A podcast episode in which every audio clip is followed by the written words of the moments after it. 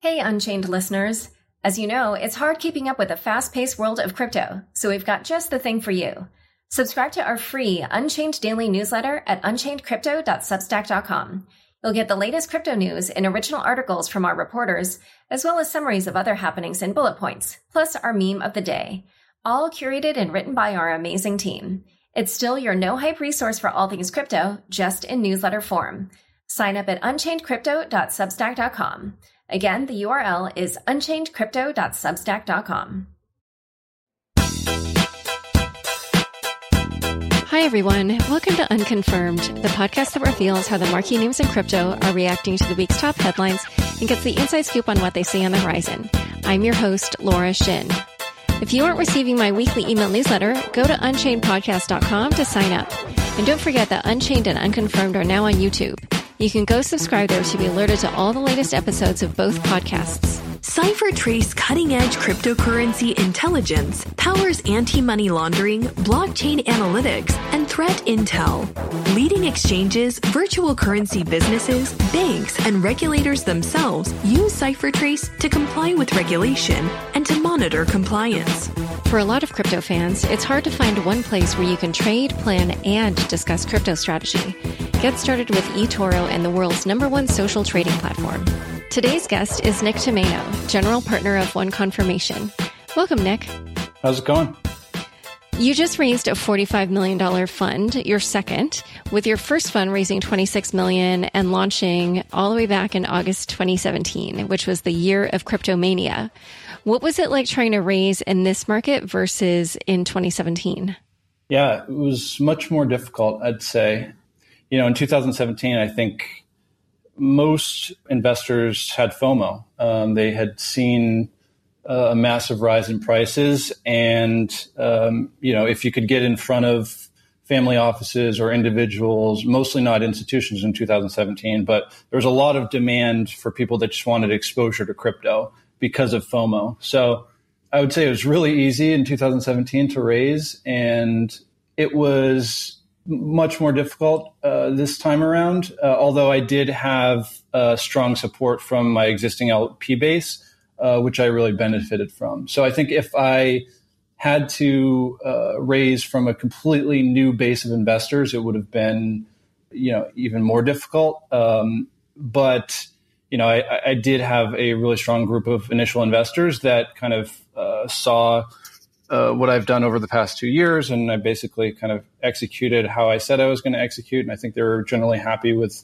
you know, my communication and and you know the signs in the portfolio so far. So I got a lot of support uh, there, um, but yeah, definitely different environment. And were the types of LPs different, like in terms of kind of the interest of the type of investor?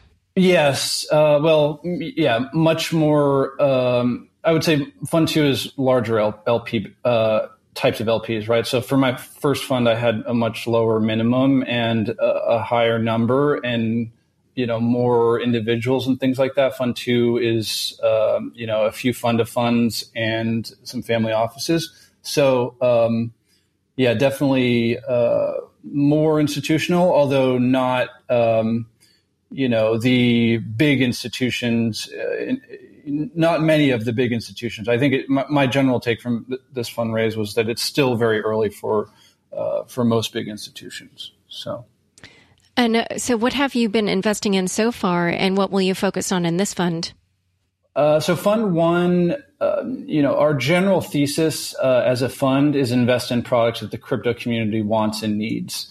And so, I'm you know, a crypto native user. Uh, you know, I got involved in the space. I was one of the first uh, hundred or so users of Coinbase, and then uh, started working at Coinbase. So I'm just kind of uh, always, um, you know, trying new crypto products, and think I have, uh, you know, a good feel for uh, the crypto kind of community. And so that's really what I focus on. You know, there's a lot of uh, VCs out there that want to see blockchains uh, applied to supply chains or to bank to bank transfers or things kind of outside of crypto. And that stuff may work, um, but I don't have a really good feel for that stuff. It's kind of out of my uh, comfort zone and expertise. And I think what I have a good feel for is kind of this crypto native stuff. So that's very much what uh, you know what we like to invest in these products that are solving problems for the crypto community. And I think within the crypto community, there's two types of, of users. There's the um, you know the crypto believer, um, and and there's a developer. And so if you look at our existing portfolio, pretty much everything that we've invested in is solving a problem for you know those two types of of end users. So I totally understand like why that's your focus and um, you know how that also plays your strength.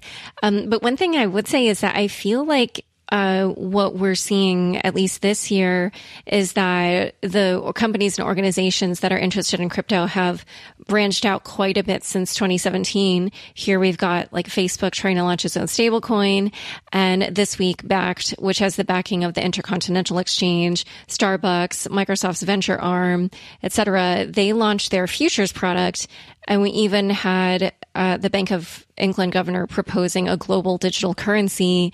So, what do you make of those developments? And uh, I, I mean, it sounds like it hasn't really affected your investment thesis, but I'm curious to know what impact you think those things will have on the crypto space. Yeah, well, well, I love to see that stuff. To be clear, I think that's all very positive for uh, you know for the cryptocurrency ecosystem and kind of uh, you know gaining more understanding and acceptance from the mainstream. Um, but I would say I'm uh, pretty skeptical of kind of large institutions uh, launching uh, cryptocurrency initiatives that that really um, impact the space in a meaningful way in the long term. And there's a few reasons for that. But but generally speaking, I think you know the public uh, first and foremost, and the media also kind of overestimates the importance of uh, institutional, uh, you know, projects and kind of underestimates the importance of, you know, small teams that uh, are working on on completely new ideas. Um, so, you know, we can get into any of those projects in particular, but uh, generally speaking, I think. Um, you know, my belief is that this, you know, the cryptocurrency movement is very much a grassroots kind of bottoms up movement that's at the end of the day very disruptive to large institutions. And that's why I think innovators dilemma and, and lack of focus are kind of two uh, major hurdles that, uh, you know, that any institutional uh, project, whether it's Facebook or, uh, you know, Bakkt or things like that, uh, are, are going to be up against. Well, so yeah, why don't you dive into a little bit? Like maybe let's talk about Libra, since I feel like that's kind of the one that has uh, the most mind share out in like the mainstream world.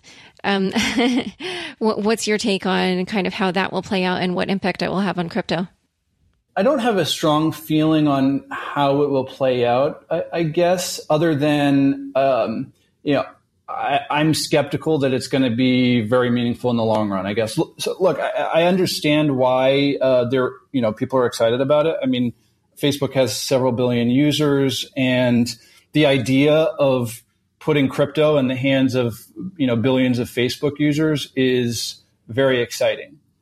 The, you know, we could get into the uh, you know the tactics of kind of why um, I think there's there's a lot of hurdles to what they're doing. But at the end of the day, uh, you know, how I think about this is, you know, the, the the, the, best crypto minds are not uh, going to work at Facebook to work on a cryptocurrency initiative, right? They're, uh, you know, they're doing their own thing. Um, and, uh, you know, economic incentives have a lot to do with that.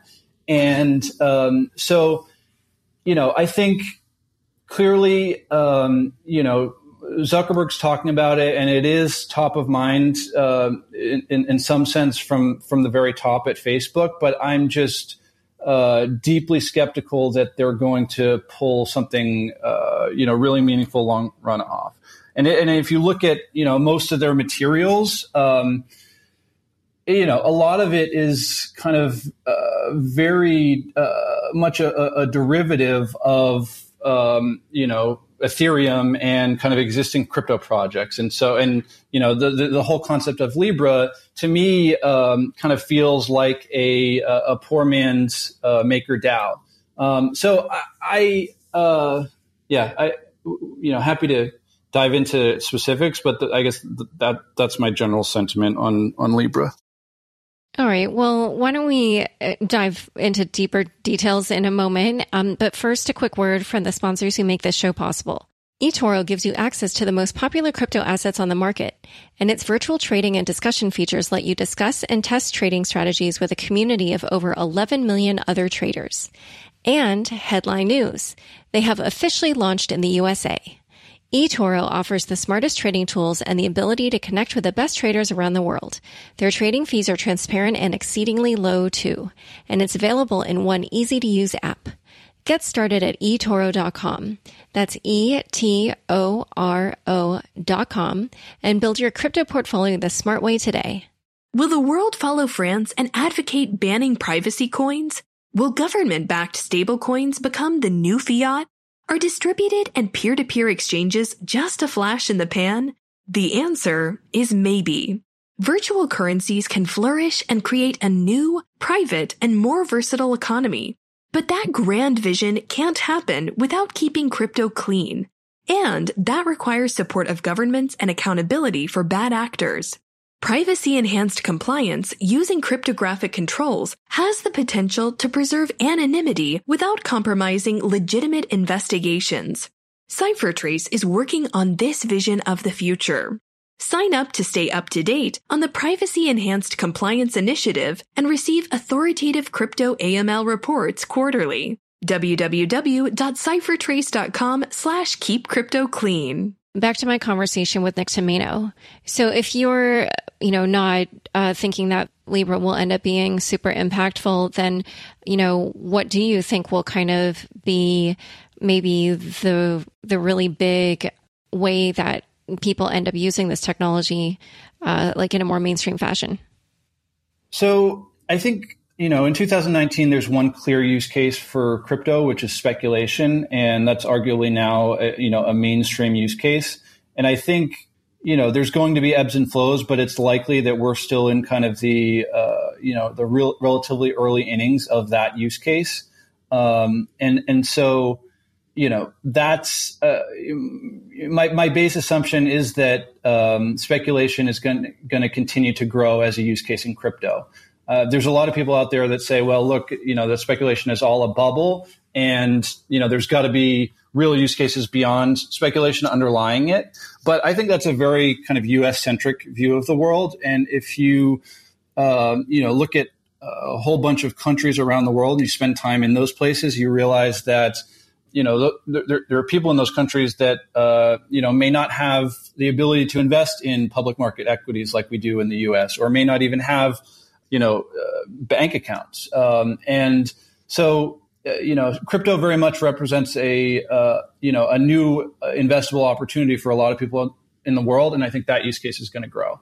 Beyond speculation, uh, my uh, kind of gut is that the next potentially really interesting mainstream use case could be saving. And, um, you know, saving meaning you know, in, interest bearing uh, accounts in crypto. And, uh, you know, if you look at uh, negative interest rates policies around the world, um, and even in the U.S., if you you know if you, if you have ten thousand dollars in a savings account, you can get maybe two percent on that right now, um, and, and, we're starting to see uh, products um, on, on top of Ethereum that are are you know giving uh, better savings opportunities to people. And of course, it's still very early. It's unclear where the rates will, uh, you know, end up long term. And there's, you know, challenges to for people to get into crypto still. But I'm very excited about, um, you know, things like Compound and and DYDX and Uniswap that are giving people around the world uh, new uh, savings opportunities and, and, and, kind of interest bearing savings opportunities. So that's that's a, a, use case that I think is, you know, could be, um, you know, a, a, the next catalyst to get, uh, you know, millions of users into crypto. Yeah, I you know agree with you that uh, all those projects are pretty interesting. I, have actually had them all on either unchained or unconfirmed, so I'll link to those in the show notes but so that in general sounds like maybe DeFi is what's interesting to you. And so, aside from like maybe the savings use case, are there any other um, trends in DeFi that uh, have piqued your interest?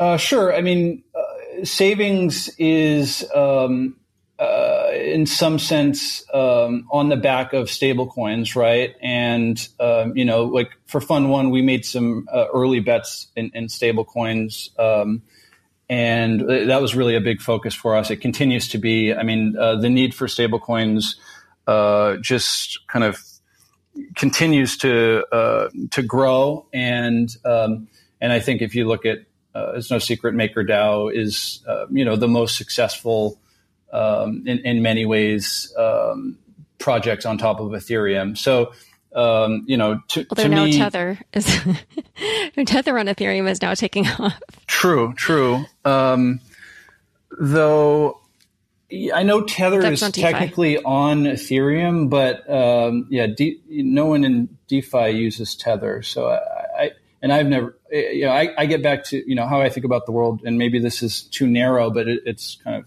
I think is like, uh, do I use the products? Um, and Tether is something that I've never used. Um, Tether to me is kind of this, uh, you know, stablecoin that's used by traders um, on different exchanges and things like that. But um, yeah, Tether to me is not really DeFi.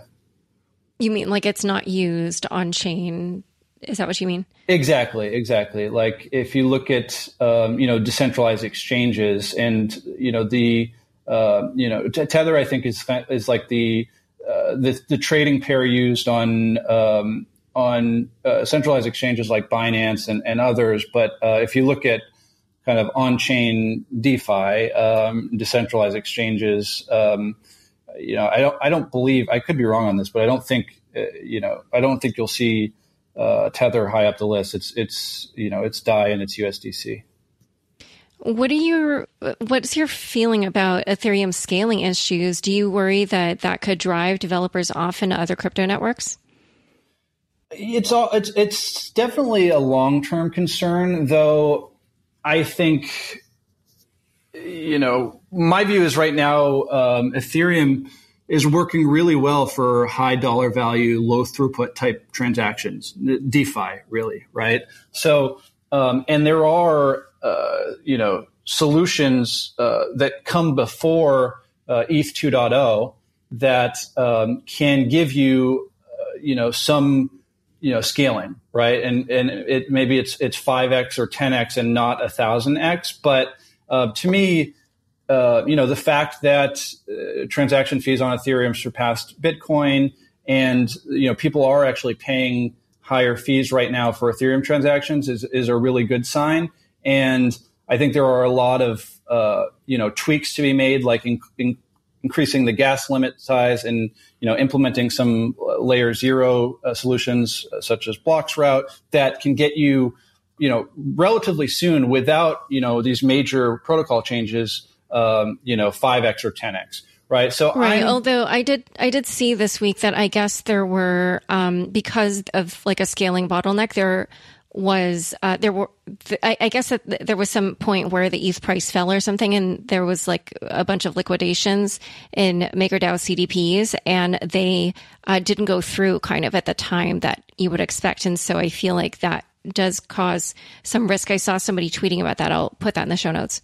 Yeah, yeah, uh, I actually didn't see that, but uh, that, that's interesting. Um, it doesn't really surprise me. I think clearly, uh, you know, like anyone that's used Ethereum in the past week or so recognizes that there's uh, there, has been a bottleneck, um, and you know, like I, uh, you know, I did an Ethereum transaction the other day and paid uh, twelve dollars, you know, for a fee, um, and so, but but what I'm saying is there are you know ways to get uh, you know 10x say um, without you know major changes like ETH 2.0, right? And, and particularly, I mean, increasing the gas limit, um, which miners are starting to do, and I think that could continue. And um, you know, increasing the, the the, the gas limit that comes with some trade offs that uh, you know you need to consider and things like that. So it's not quite that easy, but I'm, um, I guess, you know, long-winded way of saying my view is that uh, DeFi high dollar value, low throughput stuff on Ethereum is working pretty well right now. But I think clearly for uh, use cases beyond that, such as uh, you know social networking apps or um, gaming apps or identity stuff or you know anything that requires kind of low dollar value but high throughput, um, you know Ethereum as it currently stands can't support that right? So, and that's obviously, um, you know, a driving force behind why there's been such a big emphasis on ETH 2.0, which, you know, I would say I'm cautiously optimistic on that, um, you know, early 2020, we could start seeing some of the, you know, the fruits of, of all the work that's being, being done there. But I also think there is uh, an opportunity for uh, other chains um, to capture some of those use cases that uh, that Ethereum isn't right now. Um, and we've, you know, we've invested in a few of those. I would say, I think that's clearly been a, uh, you know, next gen blockchains has been kind of this meme that uh, a lot of projects have just kind of way over marketed. Uh, and there's a lot of really bad projects that raised a lot of money uh, from that meme. Um, but I think uh, there are, as you know, as, as, is the case with most memes, um, you know, they tend to get abused, but there is some kind of uh, you know interesting stuff there too, and and that's projects. You know, the, the, two in particular that we've invested in are are Cosmos and Polkadot, which I think um, you know by my estimation are are, are kind of the best. Uh, you know, the best combination of kind of this strong community and, and ethos combined with um, you know strong technology, and I think you know in order to um, to really uh, you know capture any of these use cases that we're talking about, I think you need both. And out of curiosity, um, for both of those, obviously you would have the choice of investing either in the company such as Parity uh, versus the network Polkadot or the company Tendermint versus the network Cosmos. So, uh, how do you decide which one to do, and which did you do? Uh, yeah, so in the case of of uh, you know the Cosmos network, we invested both in uh, the company uh, Tendermint behind you know the, the project um, and the token. In the case of uh, you know atoms, and, and in the case of uh, Polkadot, we just invested in dots. So um, you know, I think there's a, a, a whole uh, variety of considerations there. Um, at the end of the day, though, I think you know what's most important is is again like incentive alignment. If uh, you know how we think about it is we don't really care if we're investing in a company or a token um, we want kind of pure incentive alignment with uh, the founders that are building uh, the project. And I think, you know, clearly 2017 there was way too much focus on tokens um, because it became this really hot thing you could raise a lot of money with. And in many cases, you know, there wasn't pure incentive alignment with the investors and the founders, and that got into trouble. But I think as you know, how I think about uh, you know early stage investing is um, you know if you could be you're you're going to have success if you can align yourself from an incentive perspective with uh, with great founders um, and that's you know really how I think about it. All right. Well, it's been great having you on the show. Thanks for coming on Unconfirmed. Sure. That that felt quick, but uh, yeah, great to be on, and yeah, talk to you soon. Thanks so much for joining us today. To learn more about the topics we discussed, be sure to check out the links in the show notes of your podcast player. If you enjoyed this episode, be sure to share it on Facebook, Twitter, or LinkedIn. Unconfirmed is produced by me, Laura Shin, with help from Fractal Recording, Anthony Yoon, Daniel Nuss, Rich Stroffolino, and Josh Durham. Thanks for listening.